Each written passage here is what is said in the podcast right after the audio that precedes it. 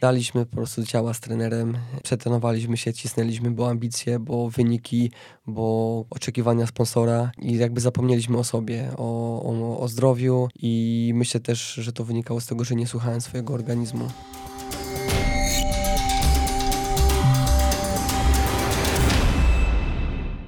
Partnerem tego odcinka podcastu jest Stowarzyszenie Sportowe Aktywna Pszczyna, które już 17 grudnia w Studzienicach koło Pszczyny zorganizuje piątą edycję biegu śladami żubra.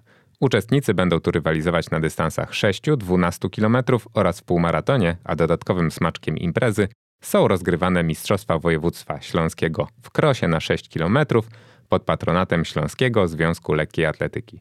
Więcej informacji o biegu i zapisy na a ja mam dla Was kilka zaproszeń na ten bieg, także jeżeli macie ochotę wziąć w nim udział na dowolnym dystansie, napiszcie do mnie wiadomość prywatną. Cześć, tu Kuba Pawlak. Witam Was na falach 42 195 FM, podcasty o bieganiu, czyli audycji napędzanej jedynie przez moją pasję do biegania oraz pasję do biegania moich gości. Dzisiaj zapraszam Was na odcinek poświęcony biegom górskim, biegom trailowym, a to przez pryzmat mojego gościa. Jednak jeżeli myślicie, że tylko górale będą mogli wynieść z tej rozmowy coś dla siebie, no to jesteście, wydaje mi się, w grubym błędzie. Gościem odcinka jest Bartłomiej Przedwojewski. Kiedyś użyłem takiego sformułowania gosząc Marcina Lewandowskiego, że szukając analogii do rankingów bokserskich, e, niezależnie od kategorii wagowych, tam się robi takie zestawienie najlepszy bokser właśnie bez podziału na kategorie wagowe i wtedy mówiłem, że Marcin Lewandowski jest najlepszym biegaczem, jeżeli chodzi o polskie podwórko bez podziału na dystanse, no to w tym przypadku, jeżeli chodzi o biegi górskie, moim zdaniem właśnie Bartek Przedwojewski jest e, na ten moment oczywiście w górach jest dużo więcej czynników, bo są różne typy biegów górskich. Liczą się bardziej profile tras, nie tylko dystans determinuje, ale właśnie zaryzykuję takie stwierdzenie, że Bartek Przedwojewski jest najlepszym polskim e, góralem. E, tych, którzy śledzą biegi górskie, z pewnością nie trzeba do tej tezy za mocno przekonywać, ale pozostałym niech za argument posłuży, chociażby to, że Bartek jest e, zwycięzcą najbardziej prestiżowego cyklu biegów górskich na świecie, czyli Golden Trail World Series, czyli takiej górskiej Ligi Mistrzów. Gdzieś tak kiedyś słyszałem takie określenie.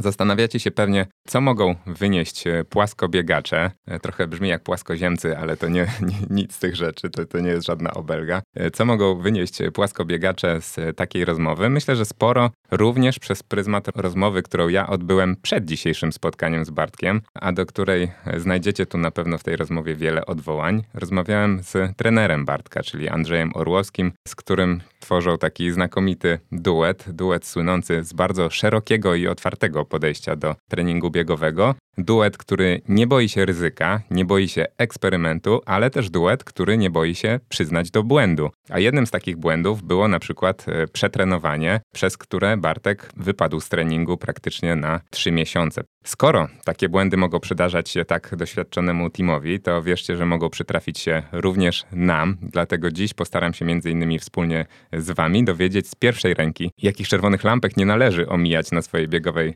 e, drodze, właśnie po to, żeby nie wpaść w takie problemy. Niniejszym witam więc e, po tym przydługim, klasycznym wstępie w studio Bartka Przedwojewskiego. Cześć mistrzu. Cześć Kuba, cześć wszystkim słuchaczom. Bardzo dziękuję za przedstawienie mojej osoby i też chciałem tutaj zaznaczyć na początku, że jestem wielkim fanem twoich podcastów, więc... E, Każdemu to mówisz.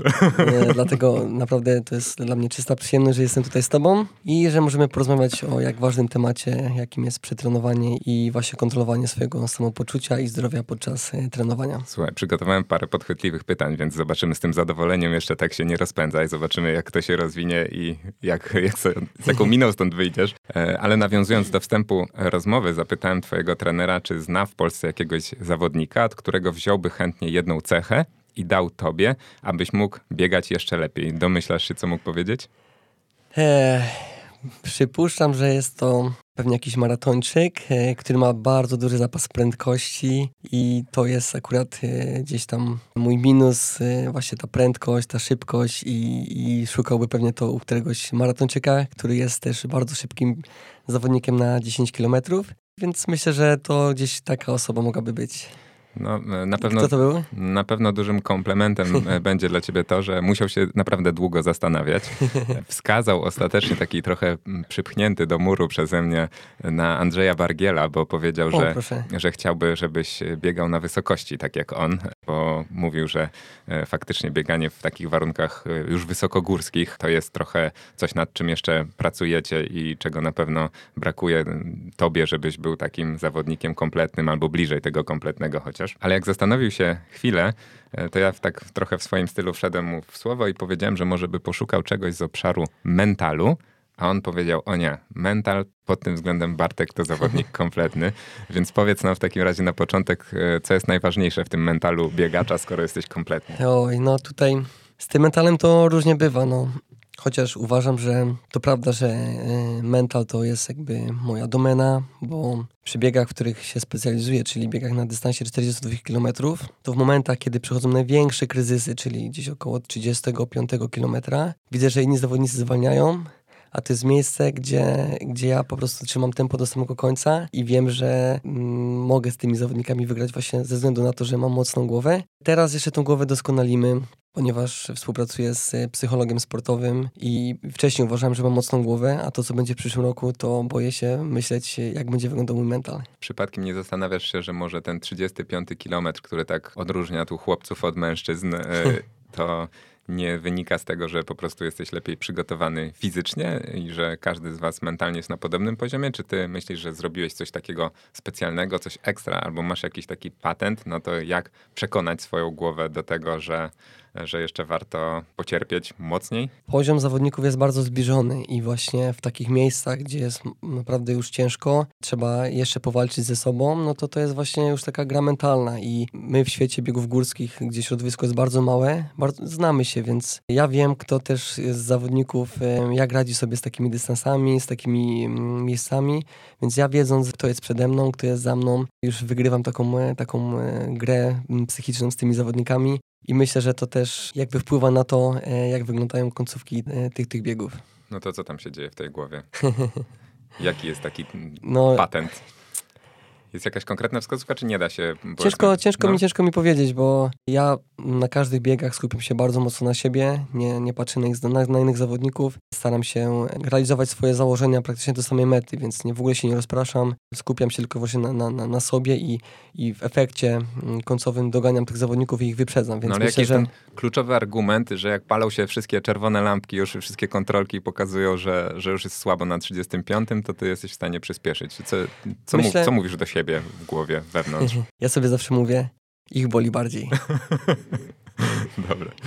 Żeby nie było tak za słodko, bo powiedziałem o tym, że y, mentalnie jesteś zawodnikiem kompletnym, przynajmniej za takiego uważacie twój trener, to on zwrócił uwagę na to, że ta cecha właśnie jest też tak naprawdę bronią obosieczną, która doprowadziła cię do przetrenowania. Zgodzisz się z taką tezą?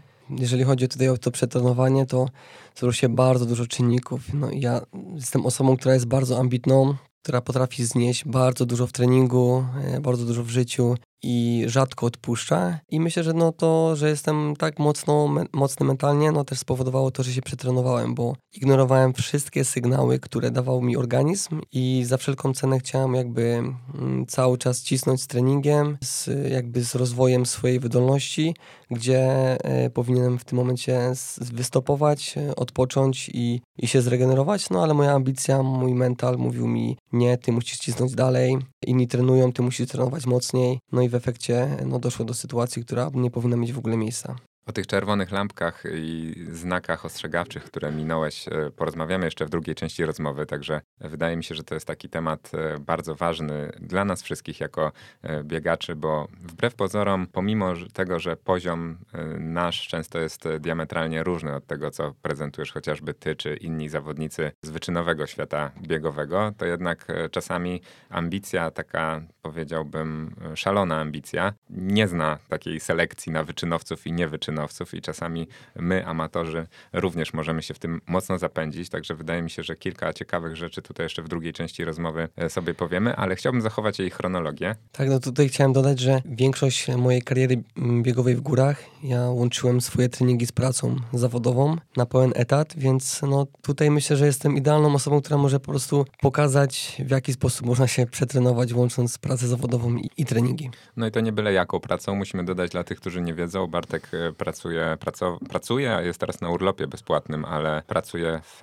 straży pożarnej, więc to też nie jest e, praca biurowa czy praca informatyka, programisty, którą można stosunkowo łatwo pogodzić z regeneracją, siedząc gdzieś tam, mając wygodne miejsce i, i odpoczywając. E, oczywiście możemy mówić o odpoczynku też układu nerwowego, który wtedy na pewno nie odpoczywa tak jak powinien, ale fizycznie jest to łatwiej połączyć na pewno niż z pracą taką zmianową, bo chyba w Straży Pożarnej pracuje się 24 godziny na 48 wolnego, więc nawet ten rytm dnia chyba jest mocno zaburzony, prawda?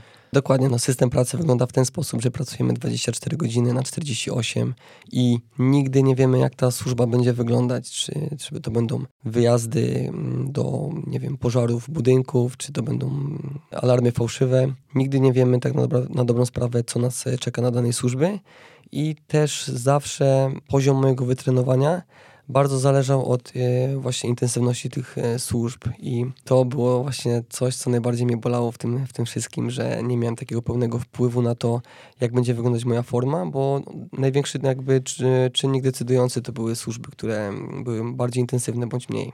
I my często, wydaje mi się, e, jako cywile w cudzysłowie, osoby, które nie pracują w żadnych służbach mundurowych, zawsze nam się ten strażak tak kojarzy, wiesz, e, jako taka praca w sumie dosyć pozytywna. No owszem, obarczona dużym ryzykiem, ale jednak wydaje mi się, że też e, ona niesie ze sobą duży taki ładunek emocjonalny, bo widzi się dużo ludzkich tragedii i, i wiele sytuacji, których nie zawsze da się pomóc na pewno. I no, tak jak mówię, nam się tak kojarzy, że jest to w ogóle spośród służb mundurowych chyba zawsze był takim strażak na, na, najbardziej wśród społeczeństwa najwyższą formą zaufania się cieszył i wszystkim się tak e, dobrze kojarzył, ale to na pewno jest e, praca cholernie ciężka po prostu pod każdym względem. Tak, dokładnie. No. Nie, nie jedna służba była dla mnie cięższa niż zawody w górach i to nie było na takiej zasadzie, że wracaliśmy z pożaru, który był naprawdę bardzo mocno, wyma bardzo wymagający i odpoczywaliśmy do końca służby. To były momenty, kiedy wracaliśmy i byliśmy naprawdę wykończeni i godzinę później jechaliśmy na inne bardzo duże zdarzenie i praktycznie organizm potrafił być wycieńczony. To przejdziemy sobie jeszcze, tak jak powiedziałem, do, do tych e, wszystkich puzli, które złożyły się na to przetrenowanie, ale e, na początek, e, zachowując chronologię całej rozmowy, warto tutaj w ogóle, myślę, poinformować słuchaczy, że ty tydzień temu miałeś najważniejsze zawody w swoim życiu. Chciałem się zapytać, jak się udało i czy na weselu również zastosowałeś taką taktykę jak na zawodach. Często mówiłeś, że do połowy względny komfort, a później ogień. Tak było na parkiecie? O, bardzo dziękuję. E, dokładnie tydzień temu e, wydarzyło się no, jedno z ważniejszych e, rzeczy w moim życiu, czyli wziąłem ślub z, z swoją życiową partnerką, teraz już żoną i jestem tydzień pod poślubie i muszę się przyznać, że ciężko mi się jeszcze mm, przyzwyczaić do, do używania słowa żona. Więc no, praktykuję to już codziennie i staram się do tego przyzwyczaić. No taktyka była właśnie tak jak wspominasz, na początku spokojnie i w drugiej części y, tutaj dystansu y, trzeba było powalczyć. No to fajnie, to nie pytam o szczegóły, ale e, gratulacje na pewno też ode mnie i od e, słuchaczy dla ciebie i żony. Bardzo dziękuję. I powiedz e, w tym miejscu, ile procent w ogóle twoich sukcesów biegowych zawdzięczasz obecnej już małżonce? No to jest też, zawsze też od innej strony, bo to jest też ciekawa sprawa, że w momencie, kiedy zacząłem przygotowywać się do biegów górskich, to właśnie poznałem moją obecną żonę i cały okres, y, w którym, w którym jestem w górach, jesteśmy razem. Więc to, było, to też jest dla mnie niesamowite, że my tą całą jakby moją karierę biegową przechodzimy od samego początku razem. Ona wszystko rozumie, wie jak dla mnie to jest ważne i wspiera mnie naprawdę w, w każdym e, aspekcie i wie, że to jest po prostu nasz e, sposób na życie i, i, że to jest coś, co lubimy robić i mam od niej wsparcie pod każdym względem i w każdym, w każdym momencie. Myślę, że to jest e, szalenie ważne. Przy, mówi się, że za każdym triatlonistą stoi druga połówka, niezależnie od tego, czy jest to partner, czy, czy partnerka, bo tam liczba tych godzin treningowych już jest taka, że całą logistykę trzeba ogarniać. Myślę, że w takim wyczynowym sporcie, tak jak ty uprawiasz, gdzie to już nie jest zabawa, no to, to ta liczba godzin treningu też jest podobna i faktycznie e, rola tej e, drugiej osoby jest niesłychanie istotna. Ja słuchałem Twoich e, rozmów, przygotowując się do dzisiejszego spotkania, i muszę przyznać, że oceniając Cię z perspektywy osoby pracującej w mediach, no to masz jeden taki z najbardziej poprawnych i uładzonych styli, jeżeli chodzi o dawanie wywiadów. Jednocześnie, mimo że masz dużo sukcesów, no to twoje ego jakby w tych rozmowach tak nie przebija się mocno i nie przebija skali termometra rtęciowego, jak to się zdarza często u dużo mniej utytułowanych yy, zawodników. Jesteś tym mega profesjonalny. Choć myślę, że właśnie podobnie jak innych biegaczy w Polsce, nikt się raczej tego nie uczył, bo w naszych warunkach chyba to się raczej nie zdarza, więc Chciałem przełamać tą konwencję tych wszystkich rozmów i zapytać cię na początku, e, czy ty tak kiedyś coś mocno odpierdzieliłeś w ogóle w życiu? Tak na grubo. Nie musi nie, być związane z bieganiem, może nie. Chociaż rodzice byli wzywani do szkoły albo coś. Myślę, że jestem bardzo opanowaną osobą i nigdy jakby nie, nie wchodzę w jakieś konflikty słowne, czy też e, konflikty gdzieś tam e, fizyczne. E, jestem tą osobą, która jakby w pierwszej kolejności odpuszcza i chce załagodzić mm, dane sytuacje, momenty i, i oczywiście no, zdarzały się gdzieś tam momenty bujek, gdzieś tam jakichś ostrych wymian słów, no bo oczywiście mamy swoje granice i czasami po prostu je, je przekraczamy, ale myślę, że taki po prostu jestem. Jestem spokojnym człowiekiem, wiem co mam robić, wiem co osiągnąłem, wiem jakie są to osiągnięcia i nie mam na dobrą sprawę potrzeby komuś o tym opowiadania i jakby przekonywać ich, tej osoby o tym, jak te osiągnięcia są duże. Po prostu uważam, że zawsze, zawsze wyniki są na tym tego, tego świadectwem. No i co, nie, nie przypomnisz sobie jednego nawet takiego fakapu, jakiegoś z twojej winy? Bo pytałem, próbowałem za język właśnie też trenera pociągnąć. On powiedział, że nie, nie kojarzy w ogóle takiej sytuacji, żebyś kiedyś powiedział, że na przykład nie zrobiłeś treningu, bo nie. nie, no myślę, że się dużo takich rzeczy znajdzie, ponieważ w szkole średniej mieszkałem w internacie. Chodziłem do szkoły mistrzostwa sportowego, więc mieszkałem z kumplami w internacie. Razem trenowaliśmy, no i myślę, że no, nasze trio gdzieś tam dużo dawało gdzieś tam o sobie poznać, nie tylko w szkole, ale też e, panią e, opiekunką, więc e, Myślę, że trochę tego było, ale nie będę wchodził w szczegóły. A z trio ktoś się wybił biegowo? E, możemy kojarzyć te, te, nazwiska teraz? Nie, no generalnie z osób, które gdzieś tam... Mm, bo też chciałbym tutaj przypomnieć, że ja przechodziłem też całą ścieżkę lekkoatletyczną. E, zaczynałem od kategorii wiekowej młodzika i skończyłem na kategorii wiekowej młodzieżowca, więc też jakby przeszedłem cały ten e, całą ścieżkę mm, lekkoatletyczną. No i niestety z tej grupy osób, która gdzieś tam trenowała już w tej kategorii młodzieżowca, to zostało naprawdę kilka osób i, i można je policzyć na, na jednej ręce. Ale generalnie cieszy mnie to, że każdy, kto trenował tą lekką atletykę, radzi sobie w życiu i dla mnie to, to jest najważniejsze, bo, bo widzę, że gdzieś tam ten sport ich tak e, ukształtował, że każdy sobie poradził i, i dla mnie to jest naprawdę mega, mega fan. Ale też dodam, że bardzo dużo osób, która właśnie po zakończeniu tej kariery zaczęła pracować i dużo osób, która trenowała lekką atletykę, zaczyna wracać do biegania. I to właśnie mnie mega cieszy, bo widać, że zaczęło tym osobom brakować e, sportu, biegania i rywalizacji jeżeli jesteście pracodawcami i chcecie zatrudnić lekkoatletę, to podobno najlepiej są wieloboiści, bo to są ludzie, którzy mu musieli e, tak mieć logistykę poukładaną i, i, tak e, w ogóle wszystko pospinane ze sobą, że podobno się e, świetnie sprawdzają w pracy. Ja trochę na usprawiedliwienie powiem, bo przywołałeś ten epizod swój młodzieżowy, lekkoatletyczny, że w sumie trochę celowo nie będę dzisiaj jakoś bardzo rozwijał tego wątku i cię dopytywał, dlatego że wydaje mi się, że w podcastach, w których występowałeś biegowych, dotychczas bardzo fajnych, zresztą e, Black Hat Ultra oraz e, Światokiem Biegacza. Pozdrawiamy oczywiście i, i Kamila, i Florka. Jeżeli chcielibyście poznać e, dobrze początki Bartka i historię, to one się przeplatają na pewno w tych opowieściach. Gdzieś tutaj nam będą dzisiaj wracać, ale na pewno ja nie będę bardzo mocno tego powtarzał, żeby po prostu nie dublować. Wydaje mi się, że część osób słucha wszystkich tych naszych tytułów i byłaby to dla nich mocna powtórka, a oczywiście, tak jak powiedziałem, podcasty polecam i zachęcam, także słuchajcie sobie, jeśli macie ochotę. Ale muszę zapytać, bo ty w ogóle pochodzisz z Głuchołazów. Z Głuchołaz. Z Głuchołaz. Zastanawiałem się pół godziny pisząc Tak, to tak, i tak. źle trafiłem. Było 50-50. E, Piękne miasto, ja w ogóle złamałem tam obojczyk, więc... Naprawdę? tak, w Głuchołazach. Na obozie sportowym. e, Jeszcze wtedy jak... e, Pewnie grałeś w piłkę. Grałem w piłkę jako dzieciak, tak, dokładnie. Ale składali mnie już w Warszawie, bo w Głuchołazach tylko mnie zagipsowali, tak wiesz, od No, pasa rozumiem, do, rozumiem. Do, do szyi, ale tak mi się średnio kojarzy. Natomiast z tych opowieści właśnie twoich lekkoatletycznych początków przebijało się to, że nie byłeś jakimś bardzo wyróżniającym się zawodnikiem. E, Nie mówię, że byłeś słabym zawodnikiem, natomiast na pewno jakby perspektywa kariery międzynarodowej na tym etapie, na którym byłeś, jakoś tam mocno nie zaglądała ci w oczy. W przeciwieństwie do tego, co osiągnąłeś w biegach górskich, teraz masz tą perspektywę już e, coraz większą i chciałbym się ciebie zapytać, jakie konkretnie cechy sprawiły, że ta dysproporcja jest e, aż tak duża między bieganiem w terenie, a bieganiem po płaskim, że, że ta różnica w, w tym, gdzie jesteś na tej mapie e, świata jest e, tak ogromna. To prawda, no nie byłem jakoś tak wyróż- wyróżniającym się e, zawodnikiem. Zawsze gdzieś tam na tych treningach brakowało mi do tych zawodników, którzy byli ode mnie lepsi.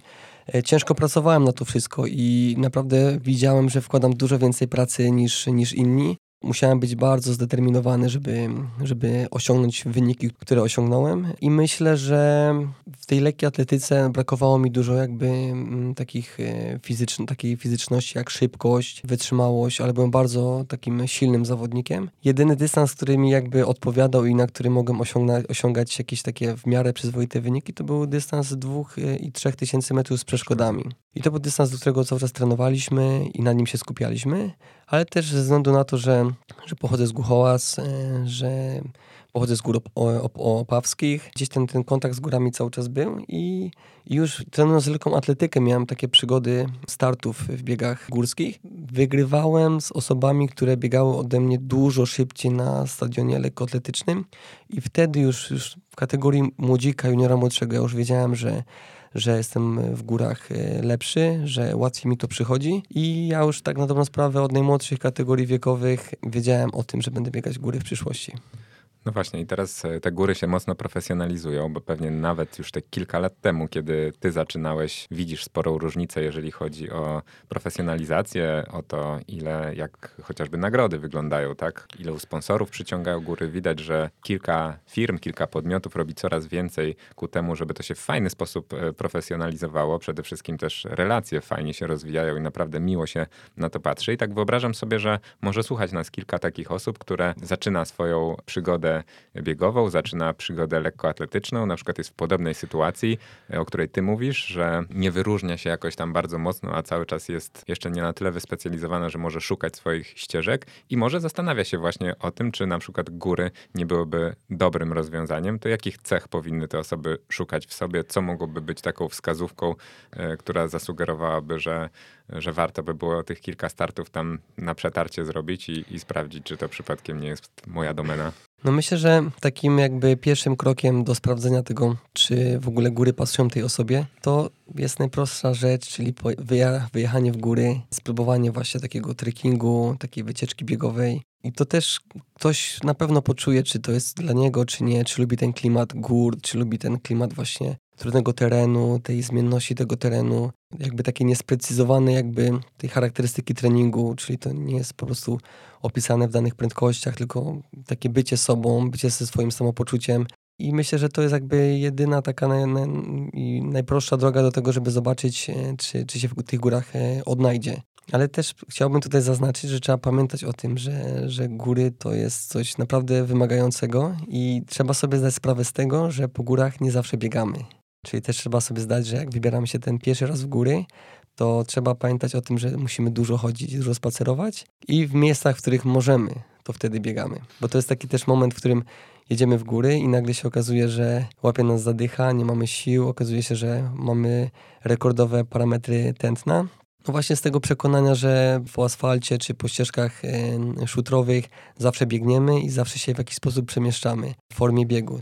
Tutaj niestety no, trzeba być świadomym tego, że, że pod tą górę czasami może być ciężko i, i warto maszerować. A jeszcze takim syndromem profesjonalizacji, bo nie wspomniałem o tym zadając to pytanie, czymś co świadczy wyraźnie o tym właśnie, że, że pojawiła się w bieganiu górskim kasa po prostu, jest to, że zaczęli coraz lepsi zawodnicy z Afryki próbować swoich sił, no bo dużo z nich jednak traktuje te zawody typowo zarobkowo po prostu. Są to zawodnicy często, no, których sytuacja tak życiowa, stąd skąd pochodzą, bardziej sprawia, że no, przez ten pryzmat muszą tak naprawdę patrzeć. Ostatnio głośna była dosyć wpadka dopingowa jednego ze zwycięzców. Jestem ciekawy, jak wy jako środowisko górskie spojrzeliście na to, no bo wiadomo, że doping, e, oczywiście wszyscy jesteśmy przeciwko dopingowi, ale była taka myśl, że o kurczę, dotarło już do nas ta komercja i razem z tym wszystko, co złe. Wiesz co, no to jest e, trudne pytanie. Tu jeżeli mówimy o samej wpadce e, zawodnika z Kenii, ja na to patrzę troszeczkę pod szerszym kątem. No niestety musimy pamiętać o tym, że to są ludzie, którzy są wspierani przez inne osoby, które pomagają jakby im i w treningu, i jakby w startach za granicą. I to są też osoby, które czasami też mają jakby wpływ tego typu, że no niekoniecznie ten zawodnik musi być jakby świadomy tego, że robi coś niedozwolone, niedozwolonego i że te osoby mogą to, tych zawodników wykorzystywać, bo ja patrząc na listę osób, która została w tym okresie jakby zbanowana przez WADę, e, było bardzo dużo zawodników z Kenii, którzy, którzy byli przyłapani na tym samym jakby środku. Więc ja na to patrzę troszeczkę w szerszym, pod szerszym kątem tego typu, że no niestety czasami zawodnicy z są wykorzystywani i to nie do końca może być jakby wina tego zawodnika. On chciał po prostu e, wyrwać się z kraju, e, chciał zarobić e, pieniążki na swoją, swoje życie, swoją rodzinę. No niestety trafił na zwykłych ludzi. Oczywiście to jest tylko i wyłącznie moja teoria, ale patrząc właśnie na, na, na to, jak wyglądają listy mm, WADA, no to można, takie wnioski się same na siebie na, nasuwają. No, dla mnie jest przykre to, że to ma miejsce w biegach górskich, bo no, cały czas mamy takie przekonanie, że że ten sport jeszcze jest czysty. Cały czas zawodnicy są właśnie kontrolowani przez, przez WADA, przez program Quartz i te, mm, te wpadki się oczywiście zdarzają, no bo w, w miejscach, gdzie są pieniądze, gdzie można zarobić, każdy będzie szukał tej drogi na skróty, e, no ale cieszy mnie to, że, że takie osoby są wyłapywane i że są jakby eliminowane z, z rywalizacji. Jestem też daleki od oceniania e, tych poszczególnych zawodników, e, bo to są sprawy, tak jak słusznie zauważyłeś, często bardzo złożone i też ta świadomość jest różna i też nie, nie chciałbym tutaj jakichś skrajnych swoich opinii wyrażać. Natomiast po prostu bardziej też mnie właśnie zastanawiało, czy wy nie czuliście się jako biegacze górscy taką enklawą trochę tego czystego sportu w tym tym, w tym wszystkim, e, no bo jednak e, wszystkie te bardziej profesjonalne dyscypliny, czy biegowe, czy kolarskie, czy coś, no to tam już e, tak naprawdę to jest często wyścig zbrojeń po prostu. I zastanawiam się też, bo takim czymś, co jakby w przekazach bardzo pokazywało to, że wy jesteście inną trochę grupą sportowców, było takie inne trochę podejście do rywalizacji. Czuło się nawet poprzez to szkiełko komputera, czy gdzieś tam, gdzie można było obejrzeć e, relacje, to, że wy tak macie taki mocno kumpelski stosunek. Jest oczywiście rywalizacja tam, gdzie ona musi być, natomiast przebijało się to, że na przykład nawet w porównaniu do biegów ulicznych czy bieżniowych, trochę to wygląda inaczej. Czy nie masz takiego wrażenia, że wraz z tą komercjalizacją to też się trochę zmienia w biegach górskich powoli? Wiesz co, no to jest ciekawe pytanie. Na pewno e, mogę potwierdzić to, że e, mamy bardzo dobry kontakt z zawodnikami. Z tego względu, że naprawdę no, tych zawodników na takim poziomie międzynarodowym nie jest e, aż tak dużo. Więc my przez 5 lat już jakby startu, startów y, wspólnych kumplujemy się, przyjaźnimy się. Oczywiście, jeżeli jesteśmy na starcie i, i między sobą rywalizujemy, tam nie ma w ogóle żadnej litości. Walczymy y, do, do samej kreski i, i nikt się nie zastanawia po prostu, kto jest kumplem kogo.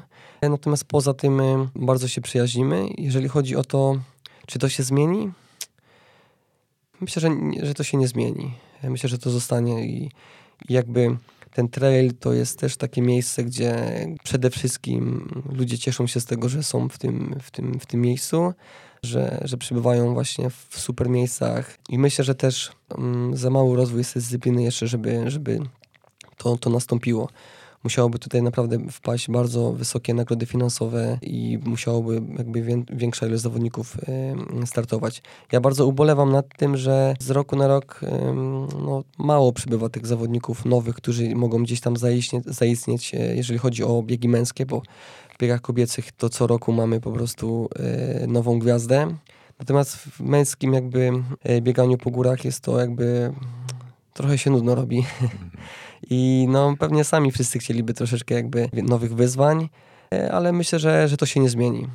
Myślę, że osoby, które będą nowe wchodziły w trail, prędzej czy później same złapią ten klimat właśnie takiego, takiej przyjaźni poza zawodami, a po, podczas biegów będzie tam po prostu walka i, i nie będzie żadnej litości. Szkoda, że nie widzieliście tego błysku w oko, kiedy Bartek powiedział tą frazę nie ma litości, show no mercy.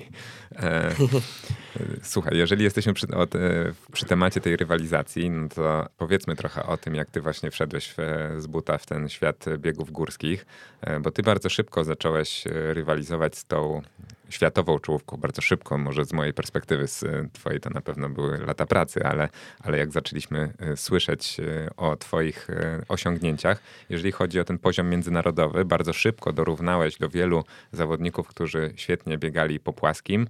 Zawsze wyróżniałeś się na zbiegach przez tak naprawdę wiele cech, które się składają na, na dobry zbieg, ale to zawsze było twój taki znak firmowy. Natomiast na samym początku sporo traciłeś, jeżeli chodzi o podbiegi. To, było twój, to był taki twój zdecydowanie chyba najsłabszy e, punkt. E, jak aktualnie oceniasz swój poziom, jeżeli chodzi o ten element właśnie i co zrobiłeś na przestrzeni tych sezonów, e, na których pracowałeś, aby rozwinąć ten konkretny parametr? Parametr, który w sumie jest najważniejszy w biegach górskich, czyli szybkość przemieszczania się pod górę. Długo nad tym pracowałem.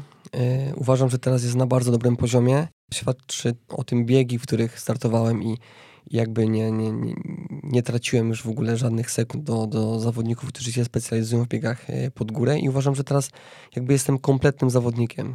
Jestem dobry pod górę, jestem dobry po płaskim, jestem dobry na zbiegach i właśnie to, że jestem takim kompletnym zawodnikiem powoduje to, że w każdym biegu e, jestem na, na bardzo fajnych e, lokatach, ale długo do tego dochodziłem.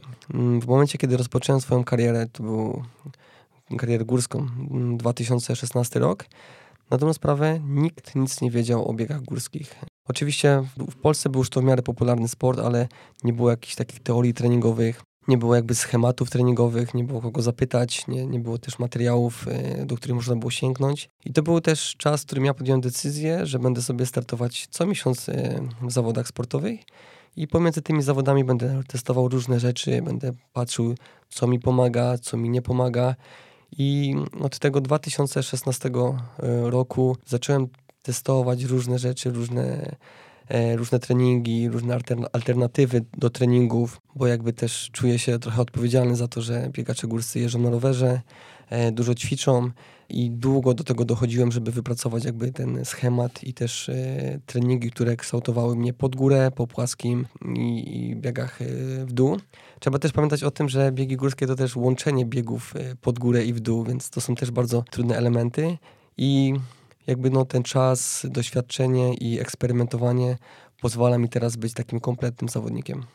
Rozmawiałem na ten temat, na temat podbiegów też z twoim trenerem i on powiedział mi dokładnie to samo, e, co kiedyś trener Marek Rzepka, którego pytałem o rozwijanie najsłabszej konkurencji naszej eksportowej wieloboistki Adrianny Sułek, e, czyli rzutu oszczepem. On powiedział, że E, najważniejszy jest balans i to, że cecha dominująca wciąż musi taką zostać i nie może być zatracona, biorąc pod uwagę te wszystkie inne parametry, bo E, wynik na mecie e, może się okazać relatywnie gorszy, jeżeli za bardzo się skupimy na e, polepszaniu właśnie tych najsłabszych punktów. Jak to rozumiesz i jak to przekłada się na twój trening konkretnie? No muszę się tutaj zgodzić z trenerem, z tego względu, że były momenty, w których zapominaliśmy o jakby rozwijaniu mojego, mojego biegu w dół i skupialiśmy się bardzo mocno na biegu, biegu pod górę. I na zawodach, w których później startowałem, nie czułem się tak pewny na tych zbiegach i, i czułem, że przez to, że faktycznie fajnie wbiegłem pod górę, wbiegłem z wszystkimi zawodnikami, ale ta pewność siebie, pewna noga na, na tym zbiegu już nie była tak jak kiedyś i, i to też mi dało do myślenia właśnie pod tym kątem, że okej, okay, e, trenujemy z nastawieniem na pracę pod górę, ale nie zapominamy o tym, że musimy biegać szybko po płaskim i musimy też mieć pewną nogę na, na zbiegu. A powiedz w warunkach zawodów, może mały taki tip dla osób e, początkujących od mistrza, jak właśnie możemy zaobserwować nawet rywalizację na najwyższym poziomie, no to e, przy stromych właśnie podbiegach, podejściach często zawodnicy przechodzą do takiego bardzo rytmicznego marszu, ale jednak nie jest to bieg. Na bazie czego ty decydujesz na przykład jako zawodnik o tym, kiedy ci się opłaca jeszcze podbiegać i próbować, a kiedy przejść do takiego kroku właśnie e, już bardziej powiedzmy marszowego? Czy to patrzysz na tętno, patrzysz na nachylenie, czy tylko na samopoczucie? Jeżeli chodzi o moje podchodzenie na zawodach, to zazwyczaj ma ono miejsce w takich momentach, gdzie mamy nachylenie około 35-40%. I najprościej na świecie, ja już po prostu nie daję rady biec e, przy takim nachyleniu. Tempo jest przez zawodników tak mocno narzucone i staram się po prostu przechodzić do marszu. Czuję, że wtedy jestem jeszcze w stanie utrzymać tą, tą prędkość tych, tych zawodników. Oczywiście to jest i tak e, mocno angażujące e, to podejście, ale łatwiej mi to wykonać niż, niż dalej kontynuowanie e, biegu. Jeżeli chodzi o taki tip dla, dla amatorów, no to trzeba pamiętać o tym, że najważniejsze jest to, żeby dany podbieg czy też zbieg wykonać płynnie. Nie skupiamy się na tym, żeby po prostu mm, zacząć podbieg i na górze wypróć się z niego tak, że, że cieszymy się, że tu już jest koniec, tylko skupiamy się na tym, żeby całość była wykonana płynnie, czyli skupiamy się na swoim kroku, swoim oddechu. To tętno i tak będzie wysokie, ponieważ mamy opór spowodowany procentami, ale dzięki temu pokonamy to w bardzo fajnym tempie i będziemy bez problemu mogli przejść do tego zbiegu, który też skupiamy się, aby nie był e, wykonany szybko, tylko skupiamy się, żeby był wykonany płynnie, ponieważ wtedy możemy się troszkę rozluźnić, możemy też obniżyć przez to troszeczkę nasze tętno, wtedy organizm sobie troszeczkę odpocznie i dalej jesteśmy w stanie zachować jakby mm, prędkość e, przemieszczania się na tym zbiegu. Może trochę śmieszne wyda się to, że w tej rozmowie ja pośród całej palety twoich e, zalet e, przyczepiam się jak rzep wat, ale, ale spróbuję jeszcze takie jedno pytanie zadać.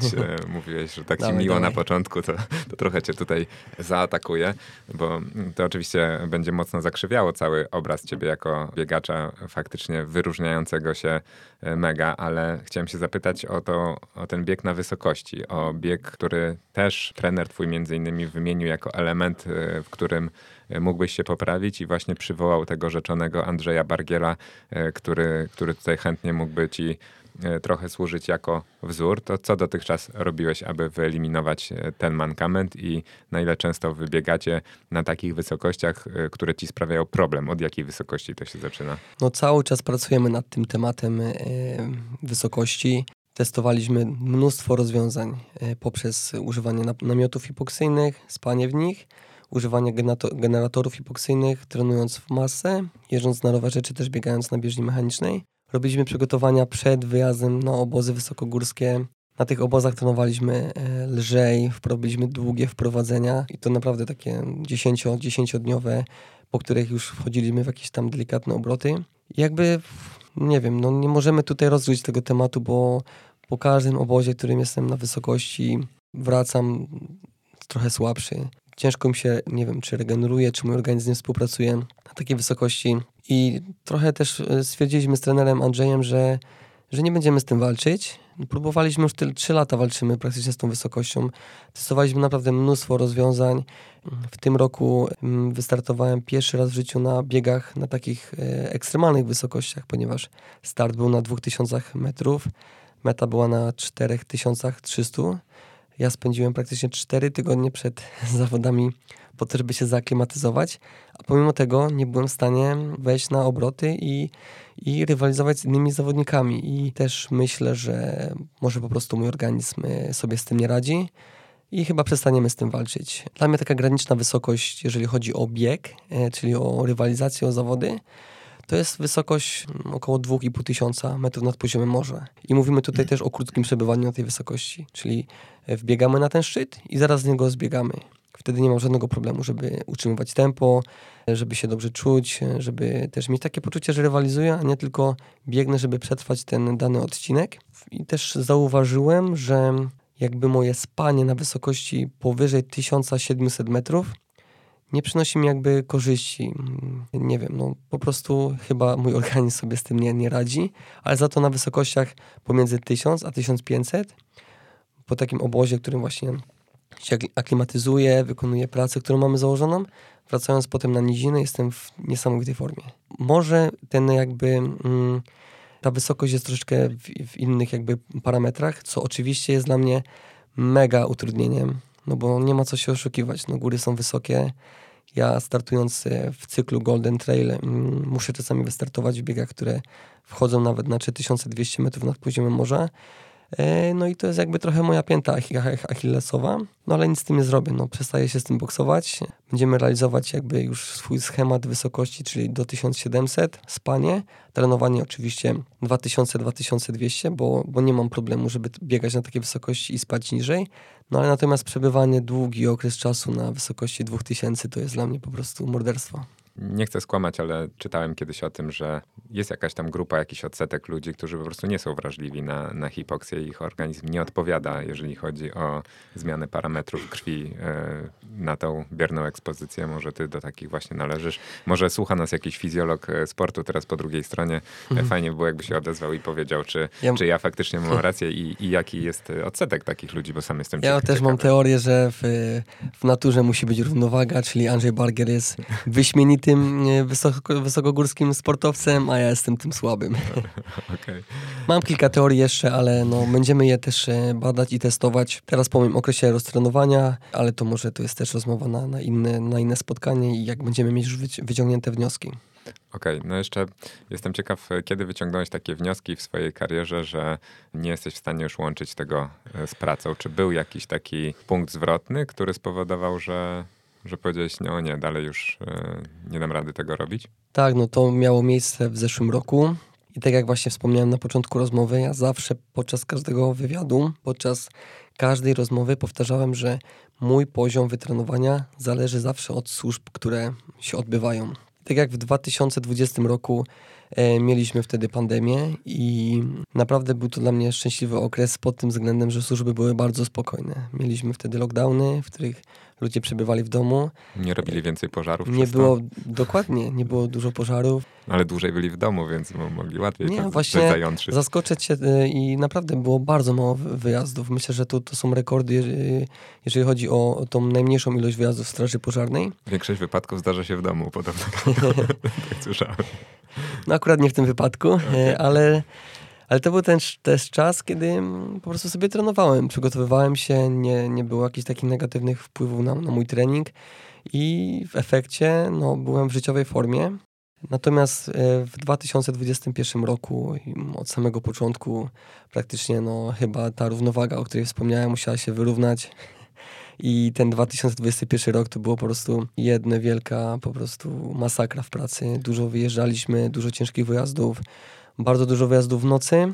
Ja się to starałem łączyć jakby z treningiem, e, ale no jeżeli na, nie wiem, no, idę na służbę i pracuję 24 godziny, wracam do domu i, i próbuję zrobić trening, coś się poruszać, mam ten dzień kolejny wolny, który e, wciskam jakąś mocną jednostkę treningową, no bo wiem, że jutro jest służba i nie wiem, jak ona będzie wyglądać, e, no to to trenowanie nie jest takie pomyślunkowe, to jest bardziej trenowanie takie na, róbmy coś, żeby coś zrobić. E, no i to spowodowało, że no w tym 2021 roku nie byłem tak, w takiej wysokiej dyspozycji i byłem, miałem tego dość. Po prostu byłem zajechany. Ja przecież każdą służbą robiłem trening, więc wstawałem czasami o 5 rano, robiłem ten trening. Potem się okazywało, że no nie spałem ponad dobę i tak na dobrą sprawę ten każdy trening, który realizowałem mnie gdzieś tam tylko i wyłącznie dobijał niż e, rozwijał. Musiałem sobie po prostu powiedzieć, co robię dalej. No czy biegam na wysokim poziomie, czy, czy wracam do pracy i jakby odpuszczam sobie to bieganie. No to był dla mnie ciężki okres, bo no, zawsze chciałem być strażakiem, zawsze chciałem być sportowcem i musiałem wybrać drogę, którą chcę podążać. Na szczęście no, otaczają mnie ludzie, którzy są bardzo pomocni i też za, zaproponowali mi takie rozwiązanie, abym spróbował pójść na urlop bezpłatny w Straży Pożarnej, więc no, pomogły mi przejść ten proces i też no, komendant, z którym, u którego pracuję, komendant główny, e, pozwolili mi jakby udać się na okres e, dwóch lat mm, urlopu bezpłatnego, e, co mnie ucieszyło, bo wiedziałem, że teraz kurczę, mogę się przygotować, mogę zrobić najlepszą formę, formę życia tylko że zapomniałem, że ja już byłem zajechany przed praktycznie, przed rozpoczęciem tego urlopu bezpłatnego. Byłem po prostu wy, wycieńczony i zamiast odpocząć, e, ja zacząłem wtedy napierać ile się dało i i to też gdzieś tam się powoli przyczyniało do tego, że... Idziemy w stronę tematu naszej rozmowy, że idziemy, idziemy właśnie w temat, w temat naszej, naszej rozmowy. No ambicja, ten mental właśnie wiedziałem, że mam dwa lata, mówię, nie, muszę to wykorzystać. Ale jedno mi się nie klei w tej historii, wiesz? E, zastanawiam się, bo podjąłeś bardzo duże mm, wyrzeczenie. Można powiedzieć, że E, chwilowo przestałeś pracować, co na pewno wiąże się z tym, że tak jak mówisz, no urlop jest bezpłatny, straciłeś jakby źródło te, tego pewnego dochodu. Oczywiście ta praca jest w cudzysłowie gdzieś tam zawieszona, bo do straży pożarnej pewnie jeszcze wrócisz. Życzę ci tego wtedy, kiedy będzie najlepszy moment dla ciebie. Natomiast cały czas e, trenujesz z dala od swojego trenera, trenujesz na kartkę. Jeżeli powiedziałeś A, to dlaczego na przykład nie mówisz B, nie idziesz już w bank i myślisz, że akurat zdalna współpraca nie jest aż tak istotnym elementem? I bo pytałem o to też e, właśnie Andrzeja Orłowskiego, on powiedział, że no, on żałuje niektórych momentów takich, e, w których nie mógł być przy tobie, chociażby właśnie wspomnianym finale, chociaż być może nic by tam nie zmienił, ale mówi, że 1-2% to jest to, ile ty tracisz e, przez jego nieobecność, a znając jego, bo to jest skromny facet, podejrzewam, że to trzeba tłumacząc na polskie przerobić na 5-10%, a nie 1-2. Mylę się? Myślę, że tutaj przechodzisz od razu do naszych wniosków wyciągniętych e, z tego przetrenowania i z całej tej sytuacji. Ale myślę, że, że tak, to miało bardzo duże znaczenie i wiesz jak to jest. No, sport się rozwija, jest to sport nieolimpijski, nie jesteśmy finansowani z związków, e, jakby wszystkie obozy, które sobie organizujemy, są to z naszej kieszeni. Więc z drugiej strony też, też aspekt e, jakby ekonomiczny tutaj miał jakby duży wpływ, ponieważ ja w momencie, kiedy dostałem urlop bezpłatny, od razu wyjechałem w Alpy, spędziłem tam prawie dwa miesiące i logistycznie i ekonomicznie no nie było to jakby dla nas e, możliwe na ten moment, w którym to, to się odbywało. I pracowaliśmy cały czas zdalnie i myślę, że trener, gdyby mnie widział w, właśnie w tym okresie dwóch pierwszych miesięcy po rozpoczęciu urlopu bezpłatnego, mógłby zareagować jakby z treningiem, jakby z zachowaniem, e, no bo to, to był taki kluczowy okres mojego przetrenowania. Czyli w momencie, kiedy dowiedziałem się, że dostałem urlop bezpłatny, dociągnąłem jakby ten okres e, pracy do, do końca czerwca i od razu ruszyłem z buta w trening i weszliśmy naprawdę w taką robotę, że no to było też tak, że wiedziałem ile straciłem w tym treningu przez te służby ciężkie, przez to, że no, nie mogłem sobie tego poukładać, więc chciałem jak najwięcej nadrobić w jak najkrótszym e, czasie. E, no i tak się okazało później, że jeden start mi wyszedł bardzo fajnie, wygrałem chyba to był czwarty czy czwarty etap e, Golden Trail World Series. Ale po tym starcie się okazało, że coś się skończyło i także po prostu nagle z tego treningu dwumiesięcznego, którego spędziliśmy gdzieś tam w Alpach na wysokości, e, nagle nie jestem w stanie w ogóle biegać e, takich podstawowych treningów. Prędkości się różnią o 20 sekund. Organizm się dziwnie zachowuje, ale my lecimy dalej z robotą, no bo zdajemy sobie sprawę, że sezon się kończy. Chcemy walczyć o, o czołówkę w całej serii i ciśniemy ten trening do, do końca. To co, nie chcesz iść w bank? Nie będziesz e, chciał wyciągnąć takiego wniosku z e, tych rzeczy, żeby spróbować teraz e, być bliżej trenera? Ja myślę, że teraz się bardzo dużo rzeczy zmieni. Właśnie zmieni się to, że będę namawiać trenera, żebyśmy wyjeżdżali częściej razem na obozy. Bo trener chyba też rzucił pracę w szkole jakiś czas temu. Tak, nie? tak. Teraz trener zajmuje się tylko i wyłącznie trenowaniem zawodników i amatorów. I myślę, że dużo się zmieni. E, nawet myślę, że do tego stopnia, że czasami z nami nawet na obóz pojedzie fizjoterapeuta, Będziemy dużo trenować, e, więcej trenować będziemy w Polsce. Będziemy mieć zaplanowany sezon od A do Z, e, będziemy na wszystko gotowi i nic nas po prostu nie zaskoczy. I też, no też nie ma co ukrywać, możemy sobie pozwolić na to, no bo tak jak wcześniej wspomniałeś, no dyscyplina się rozwija, są większe możliwości ze strony sponsorów, nasze kontrakty się zmieniają, więcej zarabiamy. Co za tym idzie, możemy sobie pozwolić jakby na najlepsze lepsze wyjazdy, lepsze miejscówki, możemy zabierać więcej osób ze sobą na ten obóz i myślę, że to też dzięki temu ta dyscyplina się rozwija, no bo no każdy może sobie pozwolić na więcej, na najbardziej profesjonalne przygotowanie i też myślę, że sponsorzy o tym wiedzą i wiedzą, że jeżeli my będziemy w lepszej formie, w lepszej dyspozycji, no to wtedy też będzie dla nich się to przekładało na sprzedaż. A ja dobrze zrozumiałem, że wy razem z trenerem pracujecie nad e, tymi y, amatorami? Współpracujecie? Bo tak gdzieś Nie, brzmią, kon konkurencja. konkurencja. To jest, trener rozumie konkurencja. Kto ma więcej, kto ma więcej podopiecznych? Wiesz co, no nie, rozmawia nie rozmawiamy na ten temat. Unikamy tematów. Nie no, żartuję sobie. No, ale jakoś tak ja tenera bardzo namawiałem właśnie, żeby rozpoczął współpracę z, z amatorami. Gdzieś tam przemycałem swoje jakby rozwiązania technologiczne trenerowi i myśl, mam nadzieję, że z tego korzysta. I oczywiście życzę każdemu trenerowi no, jak najlepiej. I jeżeli chodzi tutaj o klientów, ale jak również o rozwój. W biografii Joe Fraziera, to jest taki bokser, e, który był współautorem jednych z takich największych e, bokserskich trylogii e, z Mohamedem Ali. Wtedy walczył taka postać e, dosyć znana. Jest taki fragment dotyczący jego współpracy z trenerem, który miał na imię Young, że ktoś tam powiedział, że gdyby Young powiedział Joe'emu, żeby ten wskoczył pod pociąg, to Joe pewnie by to zrobił. Jestem ciekaw, jaka jest relacja między tobą a Andrzejem Orłowskim. Czy kwestionujesz czasami jego pomysły, spieracie się, czy też byś wskoczył pod pociąg? No to jest ciekawe, jeżeli, chodzi, jeżeli mówimy o relacji tutaj z trenerem.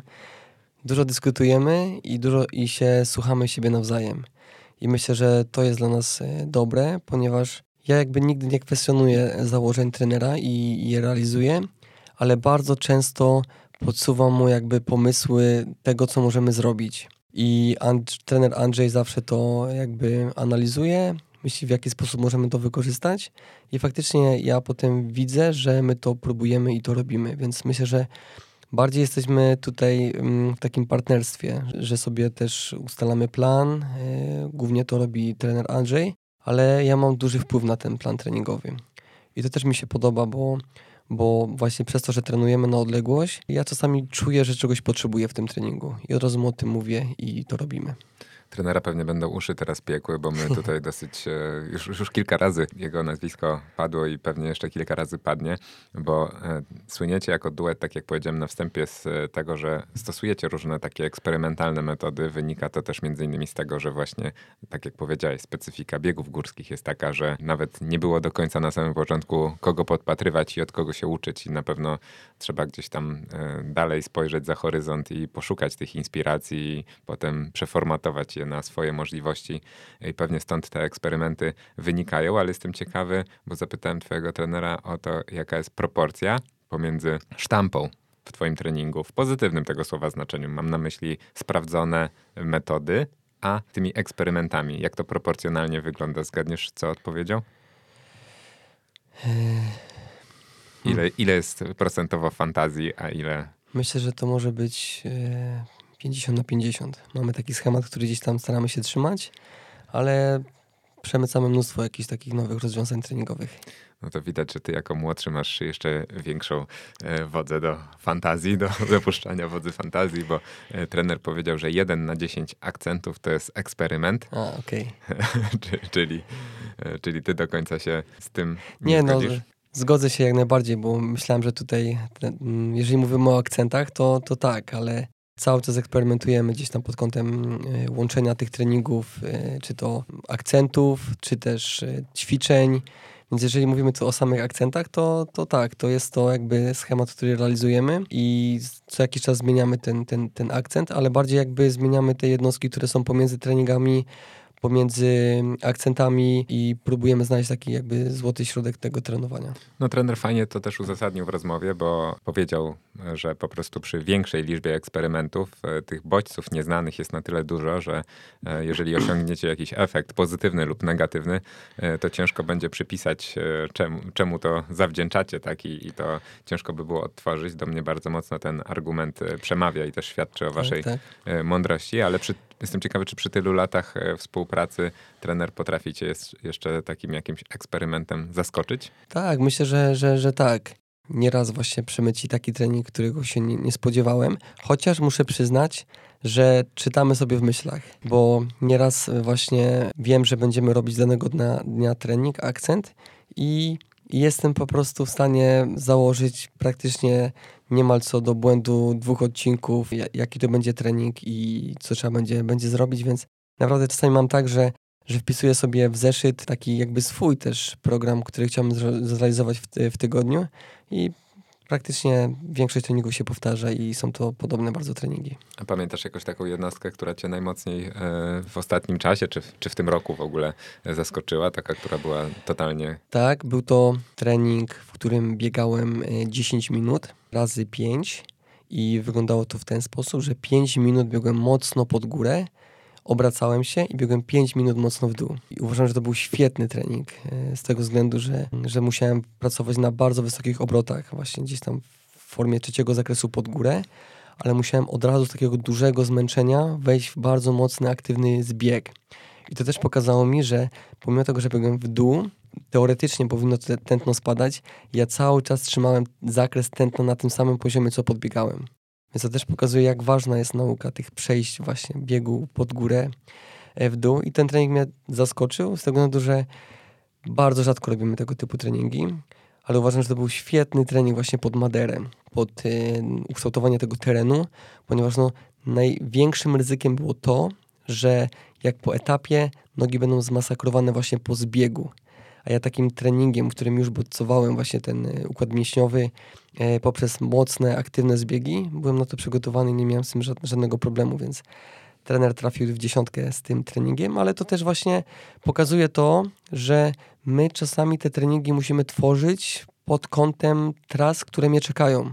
Więc to mi się najbardziej podoba w tych biegach górskich, że że musimy wyjść poza ten szablon jakby takiego treningu, który buduje naszą wytrzymałość, y, wydolność, siłę, po to, żeby przygotować się na trasę, która mnie, która mnie czeka i być gotowym na właśnie na ten podbieg, na ten zbieg, na ten bieg płaski i ten profil tej trasy. To jeszcze tak z redaktorskiego obowiązku jakieś przerwy były między tymi powtórzeniami, 10-minutowymi góra-dół?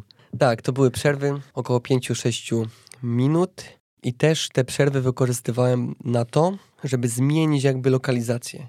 Bo też nie, nie sztuką jest wykonać ten powtórzenia na jednym podbiegu i, i praktycznie...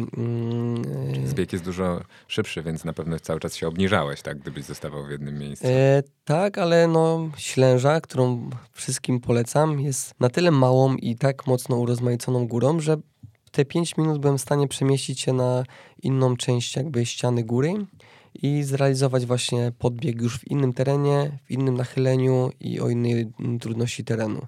I to też jest właśnie fajne w biegach górskich, że te treningi są różnorodne.